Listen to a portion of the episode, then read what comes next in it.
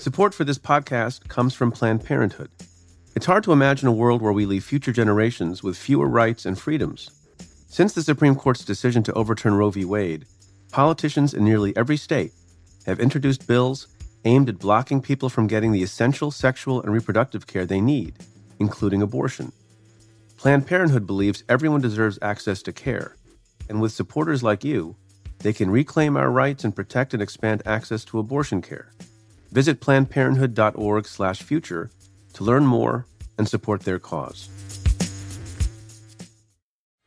Hi, this is Scott Galloway, NYU professor, best-selling author, serial entrepreneur, and the host of the Prop G Markets podcast. For nearly two years, Prop G Markets has brought listeners unfiltered analysis on high-flying stocks, burgeoning sectors, stupid acquisitions, and master of the universe CEOs. Starting May 20th, Prop G Markets is launching a new feed with two episodes per week. What a thrill! The good news? I know how to get you rich. The answer? It's on Prop G Markets. Don't miss out. Listen and subscribe to Prop G Markets wherever you get your podcasts.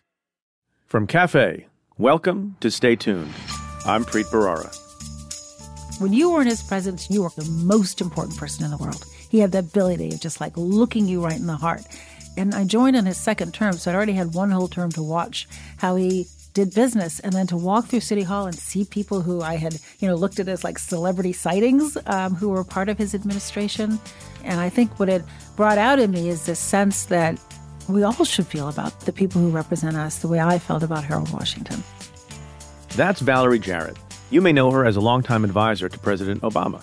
Jarrett also has a wealth of experience and history in Chicago, starting at City Hall with the city's first black mayor and later becoming chairwoman of the Chicago Transit Board. Valerie's new book is called Finding My Voice My Journey to the West Wing and the Path Forward. I speak with her about growing up in Shiraz, Iran, leaving her job at a top law firm to get in the mud of Chicago politics, and meeting Michelle Robinson and Michelle's then fiance, Barack Obama. But first, I'll get to your questions. That's coming up. Stay tuned. Hey, folks. Cafe recently launched something to help you keep on top of today's news cycle the Cafe Brief. It's a newsletter that recaps news and analysis of politically charged legal matters sent twice a week. Sign up to stay informed at cafe.com slash brief. That's cafe.com slash brief. This question comes in a tweet from Twitter user Chris Houston, who asks Is it legal for Lindsey Graham to suggest Don Jr. break the law and ignore a Senate subpoena? Should it be? And then he tags various people, including folks that I like very much Ben Wittes, George Conway, Ben Rhodes. It's very unsettling watching the rule of law become squishy and optional. That's a Soviet thing, not an American thing. Thanks, Chris, for your question. So, we often talk on the show and on the Insider podcast about the distinction between something being unlawful, crossing a threshold of being illegal and or criminal versus it just being sort of wrong, immoral, unethical, and sometimes even unpatriotic. And so here, based on what I have seen that Lindsey Graham has said about the prospect of Donald Trump Jr. testifying again before the Senate, does not really break the law. He's a senator who's exercising his power of voice. And from what I've seen, I think he suggested that Don Jr., like any other witness, could just assert his Fifth Amendment privilege against self incrimination, which, by the way, has a political consequence. Uh, Donald Trump, his father, once upon a time said, in a way that repudiates a couple of centuries of jurisprudence and understanding of the Fifth Amendment, that anybody who pleads the Fifth is obviously guilty of the crime. But consistency doesn't seem to be a part of anything important to Donald Trump or his family. So there's that. Um, I do think, on the other hand, though, if you are actually a member of the Senate and one of your fellow chairmen, remember, Lindsey Graham is the chairman of the Judiciary Committee, and Senator Burr is the chairman of the Senate Select Committee on Intelligence, to suggest that a good faith uh, request for testimony through the form of a subpoena, which is compulsory, to any American is somehow something that should be ignored or flouted is a terrible look for a senator. Um, I'm sure Lindsey Graham wouldn't like it if other folks, including members of his own party, were saying that about things that he wanted to look at. I will note that various Republican members of the Senate Intelligence Committee have come to the defense of Senator Burr and have defended the work of their committee. It's sort of an odd thing to see one chairman of one Senate committee essentially criticizing the chairman of another committee and making an argument that a witness duly called should ignore or plead the fifth. So there's some more news about the prospect of Don Jr. testifying, and that is uh, even though lots of people said he shouldn't show up, and I think some people have said he would be a fool to show up, and he said it was unfair, and his father, the president, said he shouldn't be called, there appears to have been some accommodation reached. Um, what's odd about it, if the source can be believed, there's a report that a source close to Trump Jr. says the president's eldest son, and again, this is a report secondhand from a source close to Trump Jr., with all due caveats. If this is true, it's kind of disturbing. The statement is that Donald Trump Jr. is, quote, incredibly appreciative to the members that went to bat for him, and he will return the favor come the 2020 campaign. Again, I want to be very careful to say, I don't know if that's what Don Jr. said. I don't know if that's a mischaracterization, but if that's all true and that's how Don Jr. felt about it, um, that sounds awfully close to a quid pro quo. Doesn't seem appropriate at all. And I think a lot of the jockeying, posturing over Donald Trump Jr. coming back to testify when you had a bipartisan basis and bipartisan support for issuing the subpoena, it's something that should be frowned upon. So, something else that's been in the news just in the last couple of days is something that is not completely unexpected or shocking, but in some ways, you know, arguably is is disappointing. William Barr, the Attorney General of the United States, has appointed John Durham, who's the sitting United States Attorney in Connecticut, to look at, investigate the origins of the counterintelligence investigation with respect to Russian meddling in the 2016 campaign. So it's not shocking that that has happened because the president has been inveighing about it for a long time. Bill Barr used this phrase that later the FBI director, Chris Wray, uh, sort of disavowed, and that is, was there spying done on the Trump campaign? One thing that's odd about it is that's what I thought, and a lot of people thought the inspector general at the Department of Justice was already looking at. It seems to be the better way to take a look at these issues of the origins of that investigation. Uh, and I think that's been underway for a period of time. Uh, typically, the inspector general does a very thorough report and explains all of his findings and comes to you know fairly sober conclusions about it. So it's not clear, given what we know so far, why there has to be yet another person who is not in the category of inspector general, but rather United States attorney whose principal job is to bring indictments. Why that was necessary at this time. As I've said before, if people do things to merit an investigation, so be it. But the problem with a lot of these things, including the rhetoric coming out of the White House and the rhetoric coming out of the mouth of the president himself and a lot of his supporters, that makes it seem like these things are not good faith investigations, but rather retaliatory attempts against rivals or non political, apolitical career investigators and prosecutors who are simply doing their job and to punish them in some way to have a chilling effect on future investigations and that are undertaken in good faith, I think that undermines and corrodes people's belief in the rule of law. To the extent a lot of this is being propounded by and put forward by political voices who think there should be hell to pay for anyone who had the temerity to investigate a president or his associates or the campaign, even though there was all sorts of smoke, undeniable smoke, much of which is laid out in volume one of the Mueller report. That's really too bad. So that's on the negative side. On the positive side, I know John Durham mostly by reputation. Uh, he is not a political figure. He became the Senate confirmed United States Attorney, the District of Connecticut U.S. Attorney's Office. He has been a career prosecutor for about 35 years.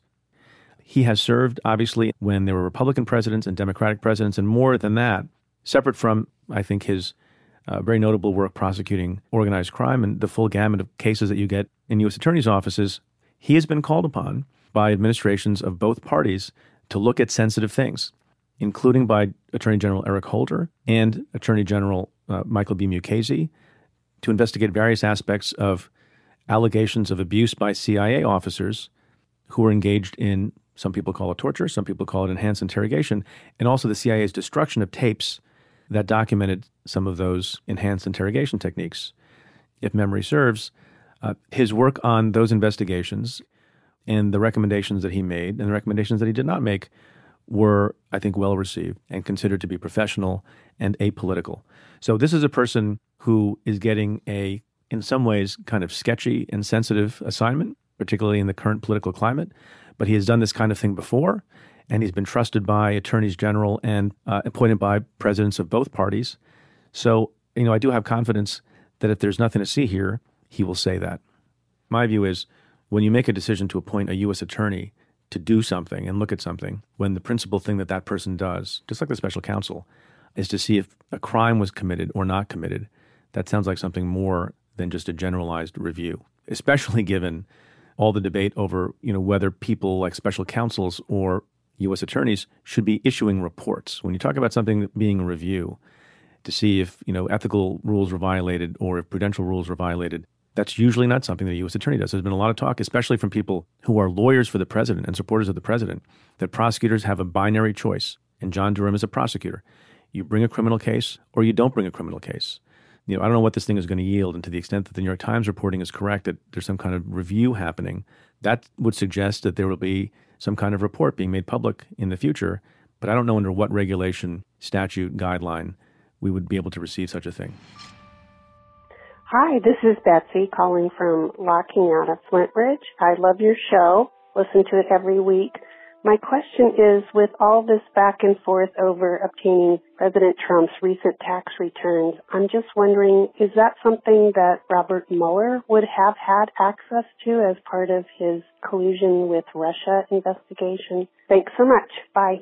Uh, hey, Betsy, thanks for your question. So there's been a lot of discussion for a long time now about Trump's tax returns. That dates back to before the election, uh, where there was a raging debate about whether or not a candidate should, as everyone has done, who was a major party candidate since Richard Nixon, disclose some years of tax returns so the public could know what their finances were and various other bits of information about the person who might end up leading the country. I think Nixon said something like, Nixon, recall, it was Nixon who said something like, I think the public should have access to my tax returns to learn whether or not their president is a crook. So, with respect to Mueller, I think there was a lot of speculation. I might have joined the speculation during the course of the investigation before it concluded that he probably would have sought a court order. You can't get a tax return just based on a subpoena or an informal request. You have to get a court order. We did it on a fairly routine basis when it was appropriate to do so in criminal investigations that I oversaw in the Southern District. And Bob Mueller, who was acting essentially as a U.S. attorney, though his title was special counsel, would have had the same ability to get the tax returns. We don't know if he ever did that. Maybe he never bothered to do it. Maybe he didn't think it was part of his investigation, which was focused mostly on conspiracy and also obstruction, and not so much, it seems, at least with respect to his own investigation, separate from the ones he may have sort of spun off to other offices. We know there are 14 of those. But with respect to his own, maybe he thought he didn't need to have access to those financial documents because he wasn't pursuing a certain kind of financial investigation. So I have no indication that he sought them or that he got them, or maybe he sought them and nothing ended up happening with that. Um, but there's also a reasonable possibility that either in connection with beginning an investigation that he later spun off, or one of those other offices to whom an investigation was spun off in the course of their doing a financial investigation where tax information might be more appropriate to further the inquiry that they have been obtained. You could be cynical enough to think, well, if that happened, that would be such a sensational thing that it would have leaked, but there's lots and lots of stuff that happened in the Mueller investigation that did not leak. So that naturally leads to a discussion of, of what other places Trump's tax returns can go. And there, and there are a number of those places. So, as I mentioned, any one of the U.S. Attorney's offices, uh, including the Southern District of New York, if they think it's relevant and essential to one of their ongoing inquiries, they can get a court order for the tax returns. There's also, of course, the ongoing standoff between the House Ways and Means Committee, Chairman Neal, and the administration, the IRS in particular, over whether or not that committee can see the president's tax returns. Uh, as I've said on the show before, Anne Milgram and I have discussed, whether you like the law or not, it's fairly clear on its face that the tax returns shall be provided to the committee. And there are political arguments to make. And as I've said, I think it would have been better for Chairman Neal to cite some of those other better reasons, not just the plain language of the statute, so that people would have faith, uh, even more than they have now, that those tax returns are being sought for an appropriate purpose. But the law is the law. And I don't see, at least, and I think a lot of experts agree with this, how on a good faith basis the tax returns can be withheld. So that's the federal tax returns. There's sort of new news now coming from the state of New York, where I live, with respect to a particular bit of legislation. It hasn't passed yet, but some state senators have suggested they have enough votes to pass a law that would allow the commissioner of the New York State Department of Taxation and Finance, which is basically the state equivalent of the IRS, to release state tax returns requested by a leader of any one of three congressional committees, including Ways and Means, for any, quote, specified and legitimate legislative purpose. So, the state tax returns, which mirror in some ways a federal tax return and can provide a lot of the same information, not all of it, but a lot of it, uh, may be in the hands of Chairman Neal long before the federal tax returns are. So those are various ways in which the tax returns might still come into play. And then finally, you may have read that various states are making it a condition of being put on the ballot in their state for the 2020 presidential election the release of some number of tax returns. Uh, and I can also predict that there will be a discussion about a federal law that requires uh, major presidential candidates to disclose their tax returns in order to run for office. That's one of the recommendations of the Democracy Task Force that I co chair with Governor Christie Todd Whitman that you've heard about already. So lots of news about tax returns, lots of people angling for them. But notwithstanding what the New York State legislature is doing to be helpful to the House committee um, and the federal system, uh, there's another wrinkle there as well because Chairman Neal and his staff, presumably, are doing their own legal and strategic analysis. And there's a report that suggests Chairman Neal may not actually request from the New York State tax authorities those documents because it might hurt his ability to get the full tax returns, the federal tax returns going back six years from the IRS. Lots of other skirmishes and issues relating to obtaining financial records relating to Donald Trump and his organization. And I talk a bit more about that in the Stay Tuned bonus available to Cafe Insiders. To become a Cafe Insider, sign up at cafe.com slash insider. My guest this week is Valerie Jarrett, President Obama's longest serving senior advisor. We speak about growing up overseas, overcoming shyness, and handling the responsibility that comes with advising the most powerful person in the world. That's coming up. Stay tuned. Hiring is challenging. It's hard to wade through all the applications, and finding qualified candidates can take a long time. But there's one place you can go where hiring is simple, fast, and smart. A place where growing businesses can connect to qualified candidates. That place is ziprecruiter.com slash preet. ZipRecruiter sends your job listing across the internet to over 100 leading job boards, but they don't stop there. With powerful matching technology, ZipRecruiter scans thousands of resumes, finds people with the right experience, and invites them to apply to your job. As applications come in, ZipRecruiter analyzes each one and spotlights the top candidates so you never miss a great match. ZipRecruiter is so effective. Four out of five employers who post on ZipRecruiter get a quality candidate within the first day. Right now, my listeners can try ZipRecruiter for free at ziprecruiter.com slash preet. That's ziprecruiter.com slash P R E E T. ZipRecruiter, the smartest way to hire.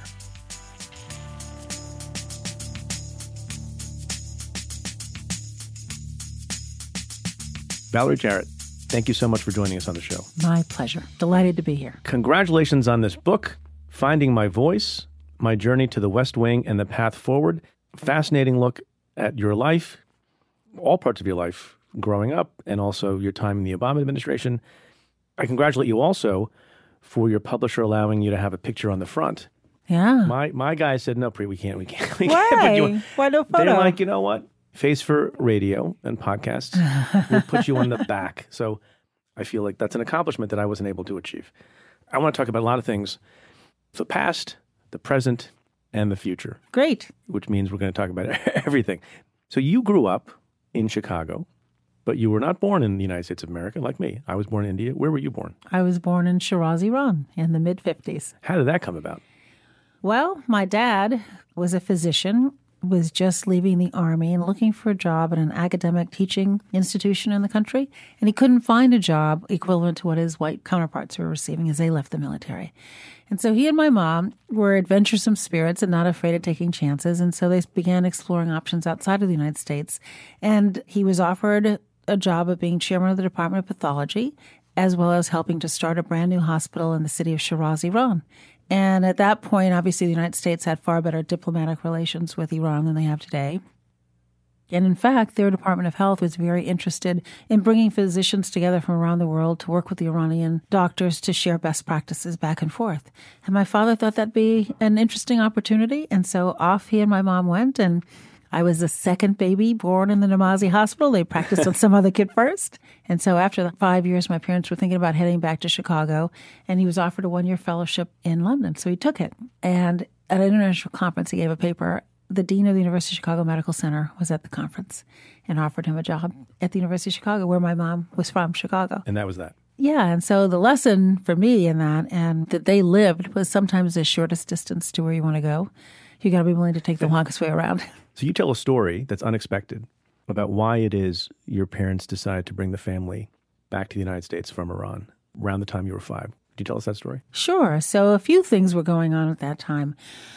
One, Iran was very much of the caste system. And so the people who were helping in our home, for example, were considered in Iran servants and expected to be treated very poorly. And so one day my mom walked in the house and my nursemaid, Soroya, had done something, who knows what, that I didn't like, and I hauled off and kicked her hard. And my As a mother observed that, yeah, really hard. And my mom, of course, came in and like grabbed me and said, What in the world's going on? And Soroya said, It's fine. And my mom was really worried about that. What kind of a message is that sending to a five year old that you can kick an adult? The other thing going on at the same time is that my parents were trying to explain to me that I was black. And we were living in a city where there weren't any other black people. And my mom's family was in Chicago and she missed them. And she and my dad were like, How are we going to raise this child to appreciate her black identity when she's living on the other side of the world? So I think the combination of fearing that I was falling into the culture there, as well as this desire to instill in me a sense of identity and attachment to the African American community, really were part of the decisions that drove my parents back home. And my mom, I think, was very homesick for Chicago. And my dad had gotten to know Chicago since he did his residency there. And they ended up moving around the corner from my grandmother. How many people have you kicked since the age of five? I can't think of one actually. I You think didn't kick I any think there member of some, uh, Congress? oh, but boy, did I want to!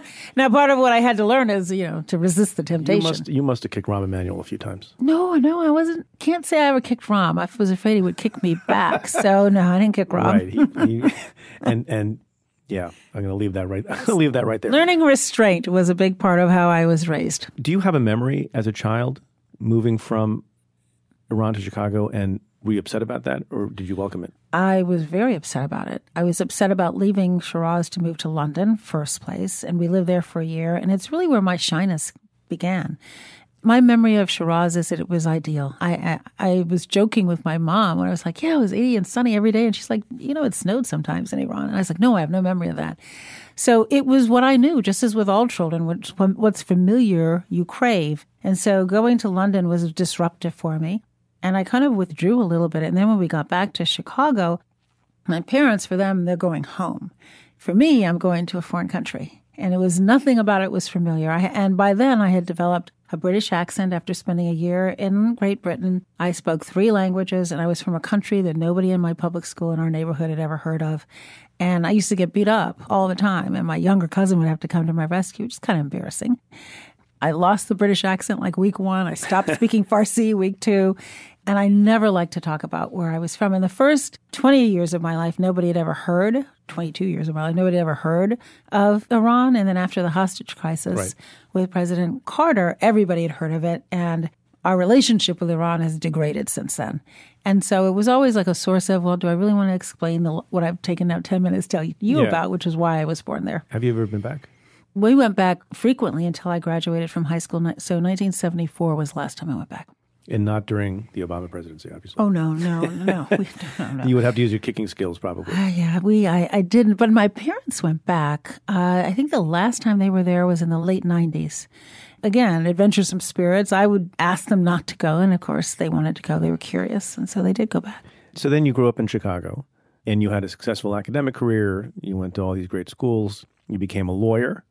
Then you started practicing law and you didn't much like it. No, I did That's not very much common. like it. Um, yes, we have some I get lawyers that a lot. Mm-hmm. You can always leave and go become one of the top advisors to a future president of the United States. That's a good. That's a pretty good path.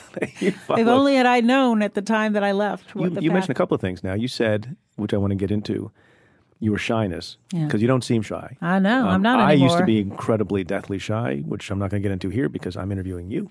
Um, and then you overcome these things. It's an odd thing for someone who, growing up, was very shy to get involved in politics. How did that Yeah. happen? How do you square those things? Well, so painfully shy to the point where, I, and you'll appreciate this, Preet, I was called on twice my first day of law school because my maiden name is Bowman. And I didn't think there'd be a second day. I was just mortified and I just went blank. And I hated moot court. I hated everything that involved me having to speak in front of more than three or four people. And what happened was I was so bored to tears at my law firm and in a bad marriage. And my I had a very good friend who had worked for Mayor Harold Washington, the first African American mayor of Chicago, left his firm, gone to work for the mayor, and was heading back to his firm. And he said, Why don't you consider public service? You'll feel like you're a part of something more important than yourself. And something about that thought resonated with me. And I had knocked on doors for Harold Washington, so I loved his progressive agenda. And I took the leap of faith. And then several years later, after Mayor Daley was elected and I'd been promoted a couple of times, I ended up being the Commissioner of Planning and Development. No one told me when I took that job I was going to be required to speak in public. And no, I somehow missed the memo. I guess it was, but I was, I tried to fire my press secretary because I was like, well, what do I need you for? I'm never going to talk to the press. Right. And he's like, mm, give it a couple weeks, see whether you still want to fire me. Well, of course, I held on to him for dear life once I realized that an important part of the job was being outward facing and explaining to the public what the administration was trying to do. And the first time I had to give a speech, I remember writing on a note card the seven bullet points that I wanted to make. And I was speaking in front of about 40 people. I was terrified. And I was so nervous, I started to perspire. And so the ink from my note card like smeared all over my hand. And I looked down, my hand is covered in blue ink, and I can't read anything on the paper. And I get there and I'm like, oh my gosh. And so somehow I survived it, right? And then I had to do it again. And I survived it. And I had to keep putting myself in what was a very uncomfortable zone because that was the nature of the job. And eventually, I kind of figured out. I remember the first time there was a newspaper article that was critical of me. I went into Mayor Daley and I was like, look, I can't believe what they said about me in the newspaper. Well, you know what he said? Well, I'm in there every single day. day. What are you doing day. complaining to me? But then the yeah. other thing he said, which was a good lesson, he says, if you don't like it, go to the editorial board and defend yourself and me and our administration. Metaphorical kick. It was a real swift kick. And so I thought, you know what? You're right. Let me go pick myself up. I got that press secretary I almost fired, and off we went. And I don't know your experience since you don't want to talk about you, but it took years. I talk about me plenty. It took years for me to get over the shyness. And I can't even pinpoint when it happened. I'm certain that with each new challenge, it was scary again. I wrote in the book the first time I had to speak in the East Wing of the White House, paralyzed again, was hesitant to do it. Fear, like, oh my gosh, how can I speak from here or on the North Lawn of the White House? And every time you have these new experiences, you're terrified. And then when it's over and you don't fall flat on your face, it's exhilarating. Right. And I began to enjoy the exhilaration, which helped me overcome the fear. So, with respect to public speaking, I'll tell one quick story then. My parents basically forced me as a freshman in high school to join the speech team. Oh my gosh, I could and never so, have done that. so I was deathly afraid as a 14 year old getting in front of five or six students and a parent judge mm-hmm. or teacher judge and thought I was going to die. And then I had the same experience. You you get through it and it's not so bad. And then I actually became kind of interested in it and I became sort of good at it and began to do really well. Now you might think if you're then engaged in public speaking for four years in front of audiences, and sometimes it would be larger, and I started to do fairly well that that overcomes your shyness. It did no, no such thing. No. I learned how to perform in front of an audience. You're acting. Without getting, I'm acting mm-hmm. and remain deathly afraid and wouldn't talk to anybody at a party. Yes. Even though I could get up on stage and sometimes, you know, a lot of people and win and be the best speaker in the competition and immediately you get off the stage and you're like deathly afraid again and shy. And if someone, you know, a stranger tried talking to you or God forbid a girl, I went immediately into my shell. It took a long time to become less shy in my regular life, not just in my yes, performing life. You perform. My mom said to me early on, I remember she said to me, just because you're nervous doesn't mean other people have to know it. You can actually hide it and pretend. And that was kind of empowering to me. And I, to your point about parties, I would go to parties with my parents, sit next to my mom, and she would say to me, the protocol is you have to talk to the person on the other side of you. Right. And I would say, why? why can't I just talk to you? I would blush. And for people who are shy, they absolutely understand what I'm talking about. It is a visceral, oh, absolutely. physical, physiological feeling. And over 60 years, I learned I could overcome it and it? enjoy it. Now I enjoy it. Now yeah, I'm well, actually not shy. Are you still shy? Um, you know, I um You don't seem so shy anymore. Not so shy. Not so shy anymore. But it doesn't mean that I love going to parties necessarily and talking to a thousand people. I like this. Me too. What was it like working for the first black mayor of Chicago. And what did that mean for the city, for you? Because you mentioned your parents' concern about your own identity and being aware of your own identity. Describe what that was like. Growing up in Chicago, I really didn't have much interest in politics. I knew who the mayor was, but he didn't speak to me. And even she, we had a woman who was a mayor too. None of it really resonated with me. Harold Washington's progressive campaign touched every quarter of the city.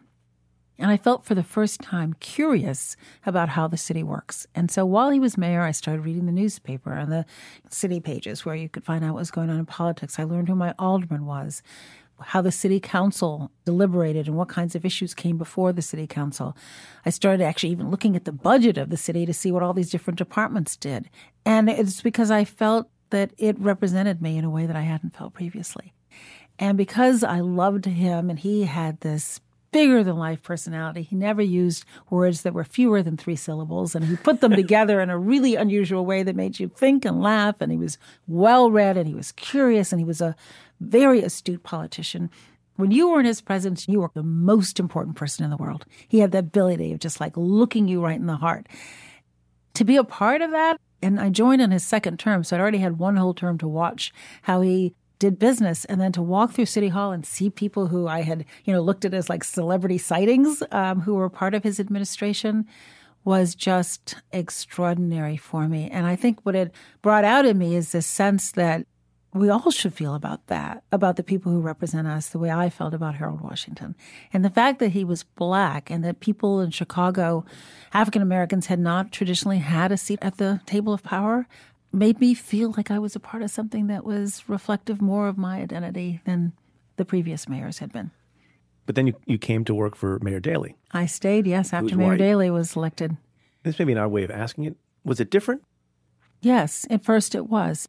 The people with whom I had worked for two years by the time that Mayor Daley took office, many of them left, most of them left. And a few of them with whom I was very close really resented me for staying. One of my closest colleagues said, You're going to be compromised. You can't be a part of this administration if you truly believed in Mayor Daley's vision of inclusion. But I did have one very good friend who knew Mayor Daley well. And in fact, when he got married and Mayor Daley was the state's attorney, he sat me at the table with the state's attorney. And I remember saying to him at the time, Why are you sitting me with him? I want to be with my friends. And he goes, That guy's going to be mayor one day. Get to know him. And he said to me, Valerie, you love your job why don't you just stick around and see? See whether he's true to the ideals that you believe in. And what i think i mean who knows what kind of mayor mayor daley would have been like had harold washington never been mayor. But i think harold washington put the city on a trajectory of inclusion that mayor daley supported. And so yes there were different people but i grew to respect mayor daley and he gave me a platform to work on the issues that I cared much about, including focusing in the neighborhoods and revitalizing parts of Chicago that had been disinvested in. And he was completely behind it. And the other thing that he did that I really respected is that you know, in the first election, he didn't win any of the wards that were predominantly black. Mm-hmm. And he went about the business. Every Saturday, he'd go out to a different ward. And he started in the wards where people did not vote for him because he recognized that as a public servant, you have to earn people's trust. And he ended up, you know, winning the vast majority of the city in each successive election. And I think that's because he made people appreciate the fact that he was there for them too. Oh, what an interesting concept to expand your base and, well, and to try to represent all the people. How that's, about that? That's so fascinating. Totally some fascinating. People, some people think you do that as opposed to double down on, on your base. I'm going to ask you about Chicago politics. Now, for, for the purposes of this question, assume we are not recording. Oh, sure. Okay. All right. How dirty is Chicago politics? Uh, this is this is what I would observe to you. It's funny you'd frame the question that way because for reasons I don't really remember, my mother took me to work my first day working at City Hall. And when she dropped me in front, she looked at me and she said, I can't believe I paid all that tuition for you to go do this with your life.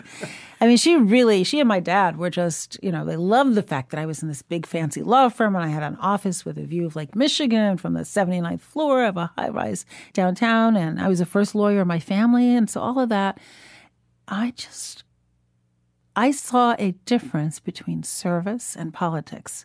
And I focused on the service and I left the politics to other people. Now, while I was there, and certainly before I got there, the aldermen of Chicago, so many of them were indicted, I can't even count. I think Mayor Daley, during his time in office, appointed the majority of the city council. So a fair number of them went to prison. Others, you know, left or departed or passed away. But there was a level of corruption that I found discordant with service. It's like, well, if you're doing that, then it's about you. It's not about this. And fortunately for me, I had a group of both bosses and mentors who were not at all corrupt. And Jud Miner, who was the corporation counsel when I came in, had a reputation in the city for being a huge progressive and coloring well within the lines and the straight and narrow. And so I was very comfortable working for him. And his successor was the exact same way. My experience with the mayors was that they were not corrupt either. Uh, but I can't tell you there was not any corruption because clearly there was. When your mother dropped you off and she had that reaction, what was that based on? Was it was it because she thought She'd this seen is all- beneath you and it's corrupt and you'll be corrupted? A, it's beneath you. B, it's corrupt. C, you won't be corruptible and therefore you won't thrive here. Because my parents taught me to color well within the lines. And so she thought, how are you going to survive in this environment that's so rough and tumble where so many aldermen do get indicted? What I did and what I always insisted that the teams that I formed do is remember that you are there in service and you just if you do your job and you do it well and you insulate yourself from all the mishegoss going around you you'll be fine Let me ask it a different way then. How tough is Chicago politics? And people will say, and they've said about you, uh, and who some people might say, well, you know, maybe they're a little soft. But then the credential that they will point to is they'll say, well, she comes from Chicago politics, which is supposed what to does that signal. mean? It's supposed to signal some kind of toughness. And okay i'll leave it to you this way yes yeah, i hear where you're going Well, I'm not talking about I'm not talking about corruption, but you know, politics is not beanbag. It is- as well, they say. that- that's and, right. And there's a lot of tough stuff that goes on. And, It's rough and there and are tumble. there are blows below the belt that might not be corrupt, but you know, Chicago is known for very rough and tumble politics. it is that How did you handle that, and what did you learn that helped you later? Well, what I enjoyed about local government in Chicago, and I think this applies to local government everywhere, is that it is proximate to the people that you're there to serve. So if I went to the grocery store, people would come up to me in the grocery store and lobby me about something or complain about something. I used to get people who slipped notes under my door or gave them to my daughter, which I thought was off limits. But what it taught me about service is that it is 24 7 and that it is hard and that it is our job as public servants to each day earn the confidence of the people that we are there to serve. And so I went into it not thinking about the fact that, you know, an alderman might embarrass me at a hearing or that the newspaper might say something critical about me. I went into it thinking that I was there to use whatever skills I had to try to improve the lives of people who had not been represented at the table. Because I knew what it felt like when I thought of government as not representing me. And so in the mayor's office, I tell this story about, you know, this guard who would call me all the time. And all I knew is whoever he was calling me to see was going to have smoke coming out of their ears. Because just think how angry you have to be to show up in the mayor's office. It means you got a babysitter, you took time off work, you couldn't get the phone calls returned, and they would just come in furious. And I really enjoyed going out there and proving to them that we were better than they thought government would be and that I could solve their problems. And I looked at it as a challenge. And there were always times where like five different departments were disagreeing with one another. And it was my job to bring them together and say, hey, you all, we have to do better by this person. I'm excited just thinking about I mean, I loved doing that. And so it made the pain that goes with it wherever you're serving. There's always some pain, but you have to learn how to absorb that pain. And you can do it if you're there for a purpose beyond yourself. Do you feel that you learned how to play hardball?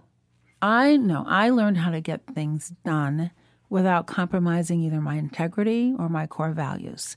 I found that to be the challenge. And it's like, no, I'm not going to do it that way. I'm going to do it this way. And usually, what it involved was bringing people in and using our good offices and talking to one another.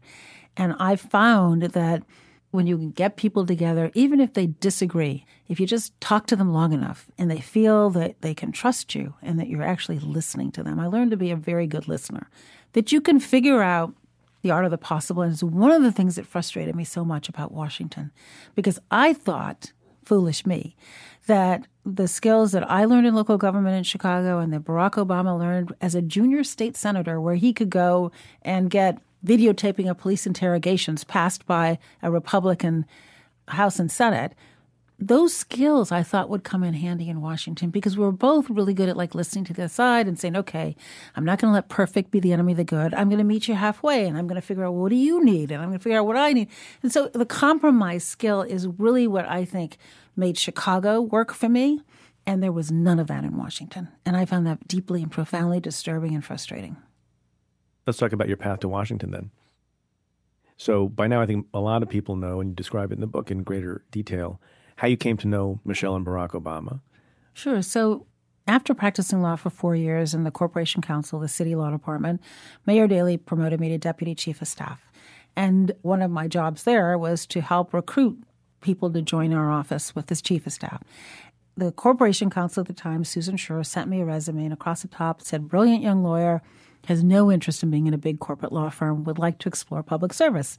And since I had gone through that same experience with a big law firm, I thought, ah, just the kind of person I want to meet. And so Michelle Robinson in 1991 walked into my office, tall, simply dressed, no makeup, hair pulled back, looks me right in the face, shakes my hand, never mentioned, you know, Princeton undergrad, Harvard Law School, none of that. She told me her story, and we all know now it's like the quintessential American story growing up on the South Side, parents working class, hadn't been to college, wished for more for she and her brother. And I just fell for her and offered her a job on the spot. Didn't have any authority to offer her that job, I might add, but I offered her the job. A few days later, after I'd cleared it with my boss, I said, Well, what about the job? And she said, We got bad news. I'm like, What? And she said, My fiance thinks it's a dreadful idea. And I said, Why is that? And she said, Well, he started his career as a community organizer. And I'm like, well, Who is he? And she's like, His name is Barack Obama. And I'd heard of him because of his work as a community organizer and also being the first black head of law review at Harvard. And she said, Yeah, he's worried about me going right from the law firm into a political environment. You at least had four years of a buffer to prepare you for it. I'd be going right in. Would you have dinner with us? And I said, Yes. So the three of you went to dinner. The three of us had dinner sitting across the table from the two of them. And keep in mind, they're engaged. But what was clear to me was not just that they loved each other, they were listening to one another. You could feel the respect and that they were approaching this decision as a team. And so people have said to me, well, you know, why was it any of his business what she was going to do with her career? And I would say in response that having now known them for 28 years and every political race and major decision in his life, he's never made one without her at the table. That's how they roll. They or you, it seems. Well, yeah, I guess that's true. Since then, yes, exactly. I was embraced into that, into a threesome. Yeah. There's so much to talk about here. Maybe we'll fast forward a little bit. So Barack Obama becomes a senator, first a state senator, then a United States senator. He had a loss along the way, by the way. Uh, yes, a shellacking, did shall he, we did say. he deserve that loss? Yes, he did. Why? What was so bad about that campaign? A number of things. He didn't have any major endorsers who were rooting for him. When he first ran, there was an open seat, so that's obviously a lot easier. So, but this time he was trying to unseat a popular incumbent, Bobby Rush, who'd been there for a bit. A member of the House of Representatives. He was a member of the House of Representatives, still is a member of the House of Representatives. And I think we, we, and I put myself in that too, underestimated how hard it is to unseat an incumbent, particularly without any validators everybody needs a validator. And in Chicago, it's like, you know, who wants somebody nobody sent? But it's the same kind of, well, if I don't know you, who do I know that does know you that's willing to go to bat for you? And he didn't really have that. And he didn't have a ward organization or any sort of a political operation that could raise the kind of money that he needed to make his presence right. known. And so he lost badly. Was, but was there anything that was his fault in losing that? Well, underestimating the opposition, I suppose, was his fault. But I think losing was important because it That's teaches you something. Right. It was important. So then he runs for the Senate. And Over my objection and his wife's. We both had a brunch so, to talk so him out of it. Always, he doesn't always listen to the smarter women. Well, he didn't in that case. But I will say, we orchestrated a brunch to talk him out of it. Why? I thought it was too soon. He had just lost to Bobby Rush. And I thought, well, if you can't win your district, how are you going to win the whole state? Um, I wondered how he was going to raise money. I wondered, like, if he lost so quickly, then would that end his political career? And at one time during the brunch, he looked at me and he said, You're talking about all these things you're afraid of. If I'm not afraid, why are you afraid? And he said, You don't think I can raise any money? You should chair my finance committee, and that'll solve that problem. So, so much for that argument. So, and, but the fear thing was important because his message to me was right. It's like you have to be willing to risk failure. And the worst thing that's going to happen is you're not going to win. Well, you're certainly not going to win if you don't run. And he had corrected for some of the problems in the first race. He'd been downstate. And the folks, the farmers from Southern Illinois, knew he cared about their issues. He took time to listen to them. He had the leader of the Senate endorse him and get behind him. That was important. And by that point, he had a better organization. And he, and he really thought he could appeal statewide because he knew the state of Illinois. He traveled it mightily before he ever ran. Right. But he also knew himself so my question always about politicians and politics is what degree of self confidence does a person need to have to do that thing? A lot. Uh, you have to have self confidence and you have to have a tough skin and you have to be resilient and you have to recognize that you have to earn people's trust and you can't just expect them to hand it to you on a silver platter. When he lost the race in New Hampshire, just to fast forward a little bit, uh, I remember that night. We thought we were going to win. He didn't have a concession speech. And I remember getting into the elevator with he and Michelle Obama, like within a half an hour after learning he lost. And I remember he said to her, It shouldn't be too easy. I have to earn it. During that campaign, when he was the underdog, and everyone thought Hillary Clinton would be the nominee back in 2008, 2007, 2008, um, something special was happening. That's actually not an opinion, that's a fact. It is a fact. And so people refer to that now because everyone's thinking about 2020. And there are moments with particular candidates, and it looks like maybe something special is happening. I'm not defining special. I don't know what that means, but it's a thing. In the way some people would say, you know, during the Reagan campaign, something special was happening. If you're on the other side of the of the aisle, did you appreciate something special was happening, and if so, when? First of all, let's go back to the speech he gave in 2004 at the convention. And that was a wonderful way of him introducing himself on the world stage before he was running for president. And I think the speech, when I was sitting in Boston in the arena that night, listening to him, I thought this is a message that's going to resonate with this country. Sure enough, after that, he was really popular as a junior senator to fundraise and be present and support many of his colleagues. And he wrote a book Audacity of Hope was getting a lot of traction. So I always believed he could win.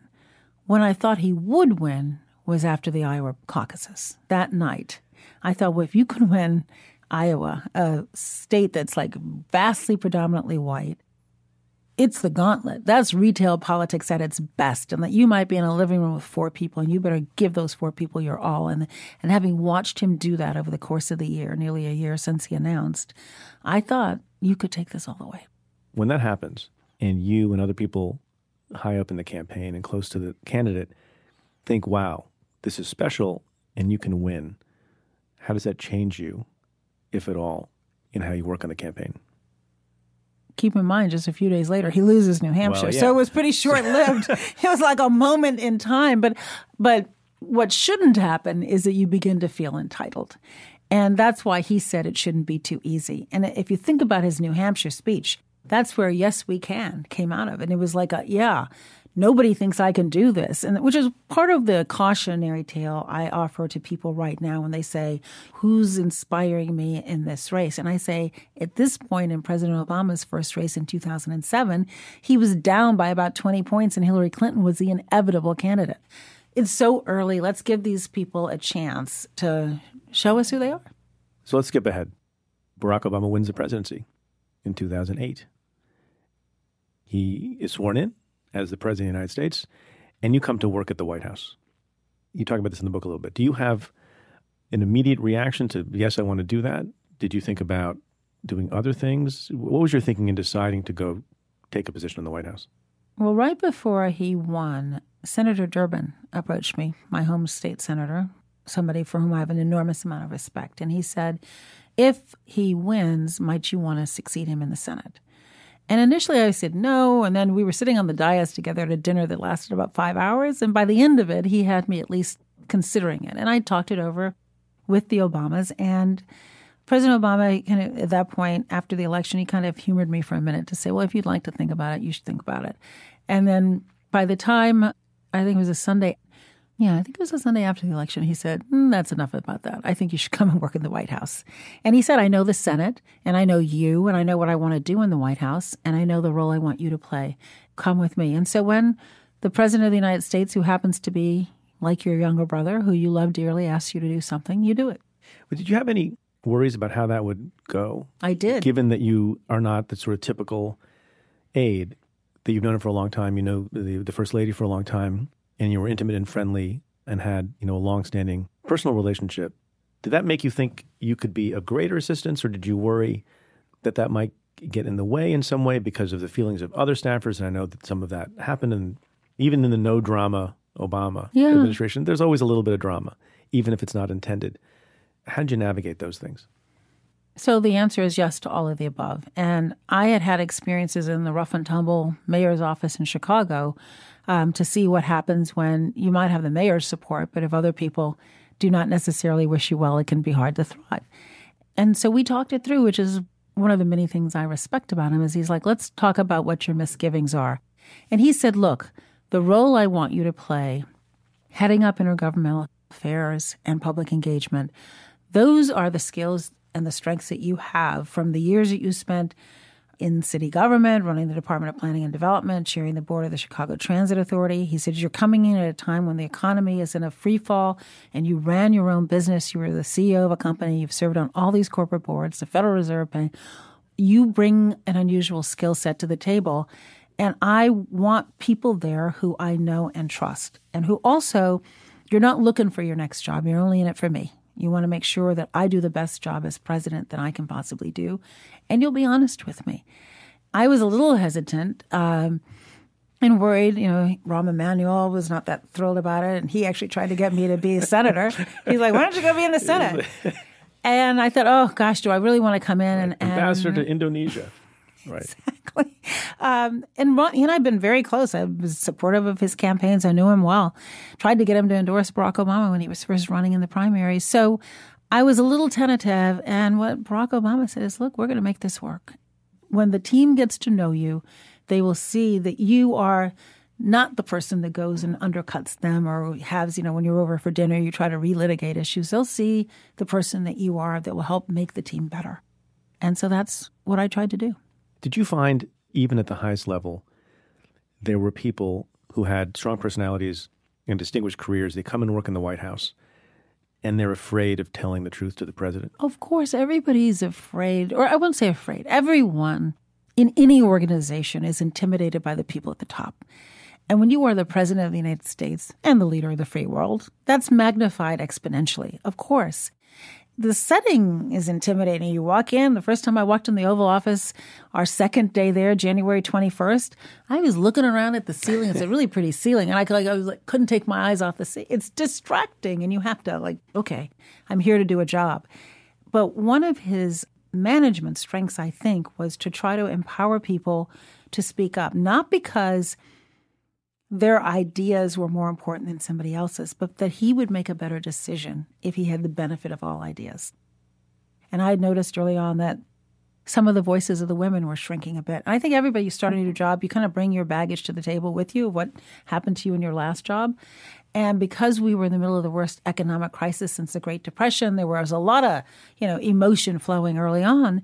And he said to the group that he invited over, he invited all the senior women over for dinner, and he said, Look, I need you to fight for your ideas. And it's not about you, it's about what we can do if I am better informed. And we had very elaborate processes in place for vetting ideas and policy recommendations before they came to him. And he said, I want you to weigh in.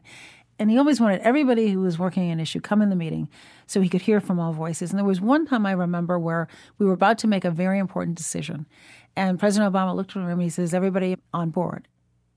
We said yes. And he said, Does everyone on your teams think this is the right thing to do? And one person said, Well, I do have a team member who doesn't support this. And he said, Well, where's that person? And we waited 10 minutes for that poor soul to run over from the old executive office building. And he said, I want to hear what you have to say. Ultimately, he didn't follow that person's advice. He went with the rest of us. But imagine the message that that sends. When you say, I cannot make a decision without hearing the dissent. And in meetings, the junior most person on the back bench, he could read a room like there's nobody's business. And he could just see, you know, your people start to bounce up a little bit. They're, they're afraid because you're the leader of the free world. And they're, and they're actually afraid to disagree with you. If you disagreed with Barack Obama, then you got what I call the full Obama, where he'd lean in and he'd go, Tell me why. I'm curious. Help me understand. You'll be fired soon. No. Never, never. If anything, he would say to people who weren't no, speaking up, speak up because I'm better if you're speaking up. Look, I, I saw this just as U.S. attorney, not the leader of the, not the leader of the free world. Uh, you know, much smaller organization. I should have known this long before I took the helm of that job. But I remember reading this about President Obama. I think it's a simple technique that good leaders use in meetings and having discussions. I thought for efficiency, if I had a thought about how to make a decision, I called in, you know, five or six people, and I would say, you know, in order to cut through a lot of the nonsense and the red tape, here's what I'm thinking. Here's my sort of preliminary view, but I have a complete open mind, and I always did. And so let's go around the room. I realized that was a huge error. If people know where the boss is going before the discussion, changes everything. Everything. And you keep your mouth shut and you have a poker face, especially when it's a close question, and then you ask everyone their opinion. And I remember times when I started changing my approach to this that I would not say what the view was, you know, should we do X or Y? And we go around the room and people would have a different point of view and they would be fairly robust. And as soon as I said, even in the course of the deliberation and the discussion, as soon as I said, I'm leaning towards X based on this discussion, I want to hear more from the Y people. And the Y people already were backpedaling from their views because they thought, well, maybe Preet doesn't think I'm smart enough, or maybe I'm going to be on the wrong side of the decision, which is really, really dangerous particularly when you're in a position such as yours and certainly the president's. But I would argue that even if you're running a small business, you want people to feel empowered and you have to understand the power dynamic. First of all, they think you're smarter because you're the boss. So by definition, yeah. you must be smarter, totally right? Totally wrong. Exactly. And I always said, "No, no, I've I've surrounded myself with people who are smarter than I am. That's how I do better." But you have to give people the right signals and get them comfortable speaking up. And in so doing, you have to be curious, which means you have to listen when they speak up. And I think a lot of people in positions of power actually think they have all the answers and they stop listening. I think you have said, or others have said, or maybe both you and others have said, that part of your job there was to remind the president that he came there to do big things. What does that mean? Take the long view. And he's the best at it, but having people there to reinforce that when so much pressure was to do what was politically expedient, knowing that it would take years for people to actually have the benefits of the Affordable Care Act materialize meant you had to weather a unnecessary diabolical thunderstorm from the Republicans talking about death panels and all these other things.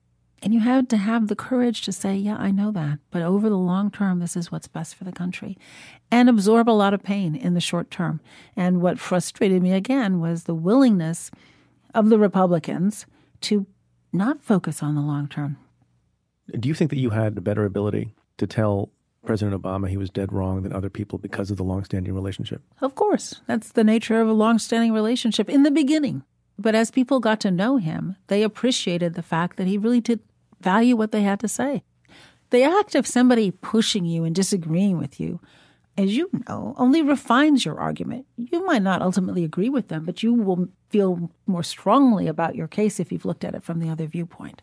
This may be an odd question then, but I've been thinking about this issue. When I led a, large office, two of my three deputies were close personal friends before they took that job, mm-hmm. the number two person. And then the third is a lifelong friend now. And I thought that was important because they could tell me what was what, and yeah. they might not tell me in front of a lot of other people. They would come in my office and say, oh, "That was that's really stupid. Don't do that." And I might not agree with them, and they had you know the office's best interests at heart, but they also wanted to be truthful. And a lot of other people, as you say, wouldn't necessarily be that way. You know, President Trump has come under some criticism for having, among other people advising him, his own daughter Ivanka Trump and Jared Kushner. Is there some argument, given the parallel, and I, you're not related to the Obamas, and it's a different situation?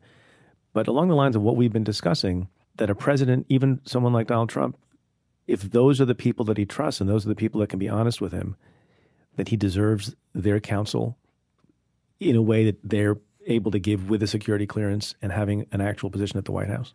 Well, you mixed a few things in yeah. so, so, I was making it so, hard for you, Valerie. Well, let's make it simpler to a more direct analogy. I believe elections have consequences and that the President of the United States is entitled to have whatever advisors he wants.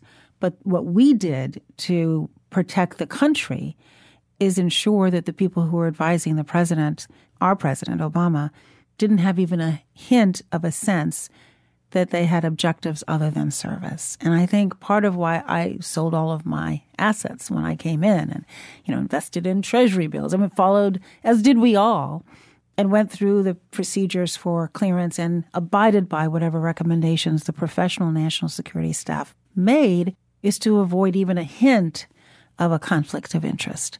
But if the question is simply, should you be able to surround yourself with whichever advisors you choose? Yeah, that's what elections are all about. They're about whoever's in charge assembling their own team. Do you think that Donald Trump has a real chance of winning re election? That depends on the American people. Well, do you think it's important to say that he does so that the American people who I believe think- a certain thing are galvanized to work? Well, I think if you weren't happy about the last election and you were caught surprised by it, that should have been a wake up call. 43% of eligible voters did not vote in 2016. If you didn't vote, hopefully now you see over the last two years what the consequences of that are. And this was like three states and less than 100,000 votes. To the people who say, well, my vote doesn't really matter. Yeah, your vote sure does matter. And one of the organizations where I'm chairing the board is called When We All Vote. And it's nonpartisan because I'm troubled that in this country we have a culture that seems to tolerate people not voting. And our democracy is only going to be as effective as we, the people, demand that it be. And if we abdicate, I promise you that the special interest groups, they aren't abdicating. They're right in there fighting for the status quo. And if we don't disrupt that, then is it really a democracy? So I don't feel the need to scare people. I feel like they should already be pretty scared. I feel the need to scare people.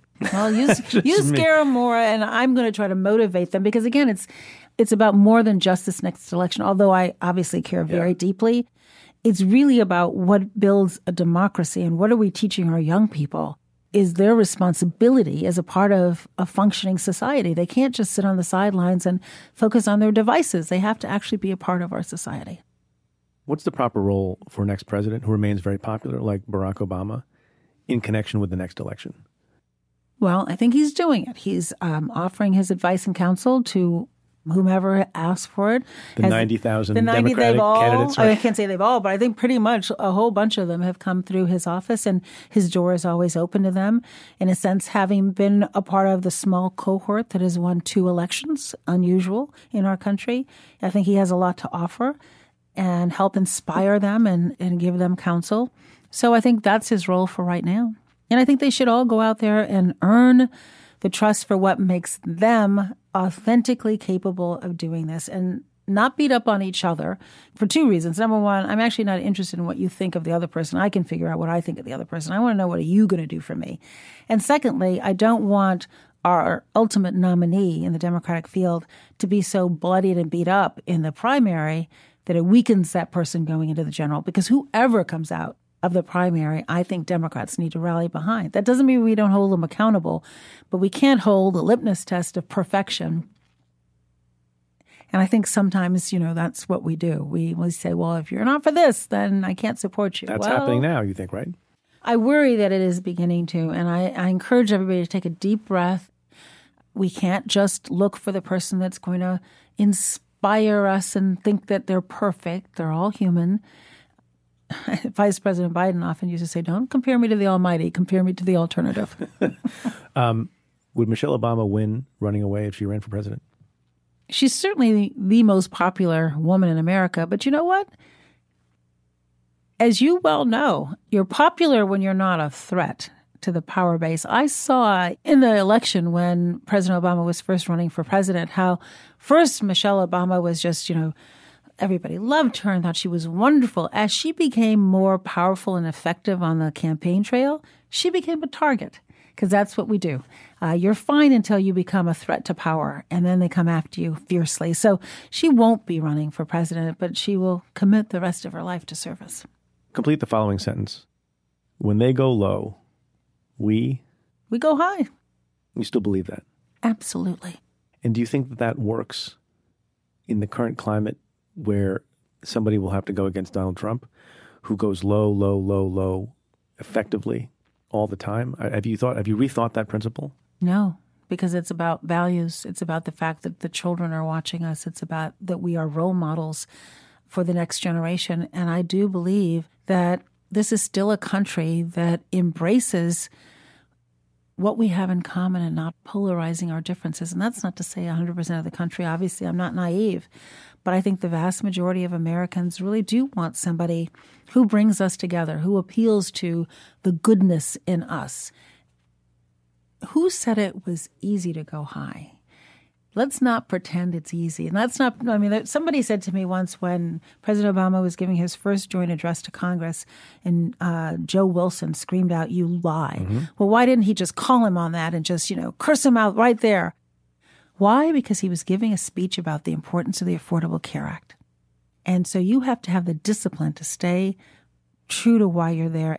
I believe uh, it's important for a president to not be thin skinned enough to think that this is about them. It's about service. Part of appreciating the importance of service is knowing that to lead, you have to be a role model. And the kind of role model I want is somebody who goes high. That doesn't mean that you don't call somebody out when you see BS. Yeah. I'm not A little Chicago politics, a little bit. a little bit, not too much, Okay. not too much. Twenty percent. Hmm, I don't know.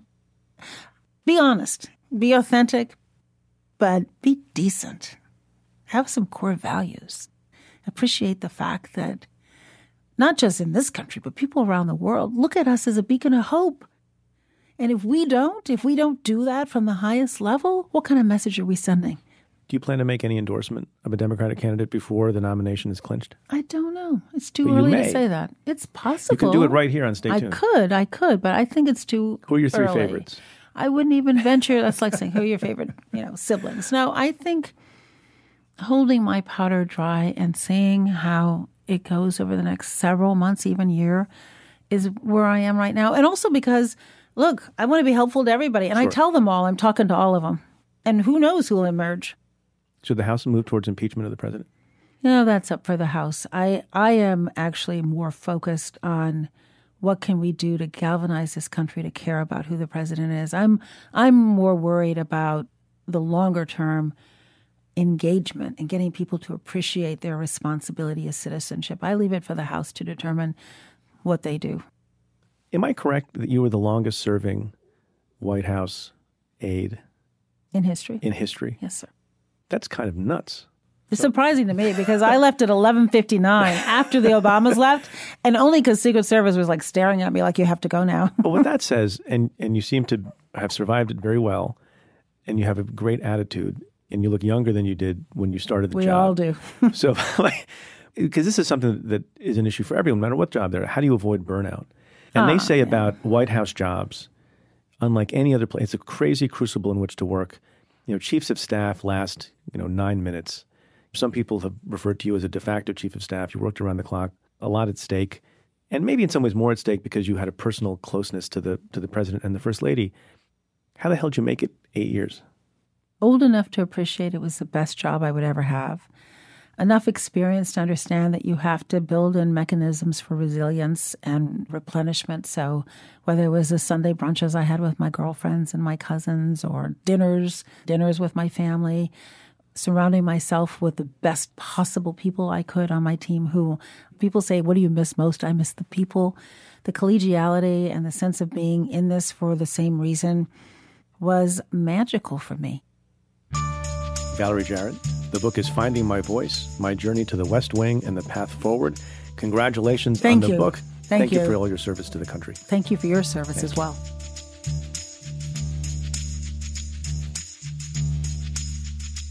So, as I mentioned, I'm taping this on Wednesday morning, May 15th, 2019. And I thought I'd end the show today by referring back to something that happened on this precise date 12 years ago that had a very big impact on me and I think a lot of other folks. 12 years ago, when I was a United States Senate Judiciary Committee staffer and overseeing, somewhat ironically, uh, an investigation into the firing of U.S. attorneys and other politicization at the Justice Department, a bipartisan investigation that we did spring and summer of 2007, of which I'm very proud. I helped to organize a hearing on May 15th that was chaired by Senator Schumer, my boss at the time. And at that hearing, the principal witness testifying before Congress was the former Deputy Attorney General of the United States and the future FBI director of the country, and that's Jim Comey. In fairly surprising testimony that almost no one knew he was going to give, he described uh, what has become known as the famous hospital visit. And that hospital visit scene had occurred a few years earlier on March 10th of 2004. On that day, Jim Comey was the acting attorney general because Attorney General John Ashcroft had a severe case of pancreatitis and was hospitalized. So Jim Comey, in his capacity as acting attorney general, advised the White House that he could no longer certify what was sort of known in common parlance as the president's terrorist surveillance program. That was a program that had to be reviewed every 45 days. And at this point, in consultation with people at the Office of Legal Counsel and others, the determination was made that in good conscience, it could not be recertified without significant changes. So on that same day, notwithstanding the acting Attorney General Jim Comey's decision that he could not certify the program or recertify the program, the president's chief of staff at the time, Andy Card, then White House counsel Alberto Gonzales, decided to make a nighttime visit to the bedside of Attorney General John Ashcroft, who, as I said, was suffering from severe pancreatitis and was at the hospital with his wife. And in a scene right out of The Godfather, Jim Comey rushed to the hospital, called the FBI director at the time, who you all know as the special counsel, Robert Mueller, uh, and they intercepted the White House counsel and the White House chief of staff in the hospital room in a sort of bizarre standoff scene. As Jim Comey describes in the hearing, at that hospital, Ashcroft refused to recertify the program as well and said, for these purposes, Jim Comey is the acting attorney general. It's just worth thinking about at this time when some of the names you mentioned have become controversial figures, when there's a concern about whether the Constitution matters in certain decision making, whether the rule of law is in decline or not, if it's possible to act on principle and it's possible to act on the basis of your good faith view of the Constitution, even if it's going to anger someone, including a president or the president's chief of staff or the president's counsel. And so that night, Jim and others decided that they would resign in protest if President George Bush proceeded without legal certification from the department. Here's the other remarkable part about that story that is often overlooked. The next day, after this standoff, was March 11th, 2004. And on that day, terrorists in Madrid killed 191 people with train bombs in the worst terrorist attack since 9 11. And you would think that in a day like that, when there was a, an argument and a battle between a belief in what the Constitution allowed and the importance of having national security and protecting the country, that the Constitution might lose out. But you would be wrong. Because even in the face of that day of death and destruction from terrorism, Jim Comey and John Ashcroft and Robert Mueller and perhaps another dozen folks were prepared to step down from public life rather than give George Bush an illegal tool in the war on terror. And by Friday, the president backed down. And I remember sitting at the judiciary hearing that day behind Senator Schumer, and I saw Senator Leahy and Senator Specter and Senator Feingold, all of whose jaws basically dropped when they heard the real time telling of this story. And I've thought about that a lot. On that day, the Department of Justice honored itself, the 100,000 or so folks who work there, and the 300 million plus people who rely on that institution to uphold the rule of law. And I think we need more days like that one. We need more people who can bring our institutions in line with our ideals. And so today, May 15th, 12 years after I sat in that hearing room as a young staffer or a younger staffer, I think it's worth thinking about.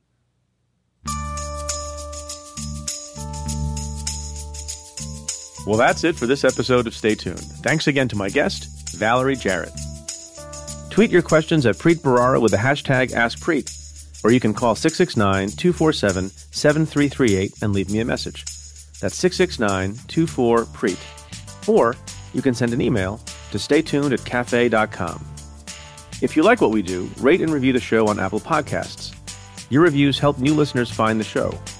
Stay Tuned is presented by Cafe. The executive producer is Tamara Sepper. The senior producer is Aaron Dalton. And the Cafe team is Carla Pierini, Julia Doyle, Calvin Lord, Vinay Basti, and Jeff Eisenman. Our music is by Andrew Dost. I'm Preet Bharara. Stay tuned.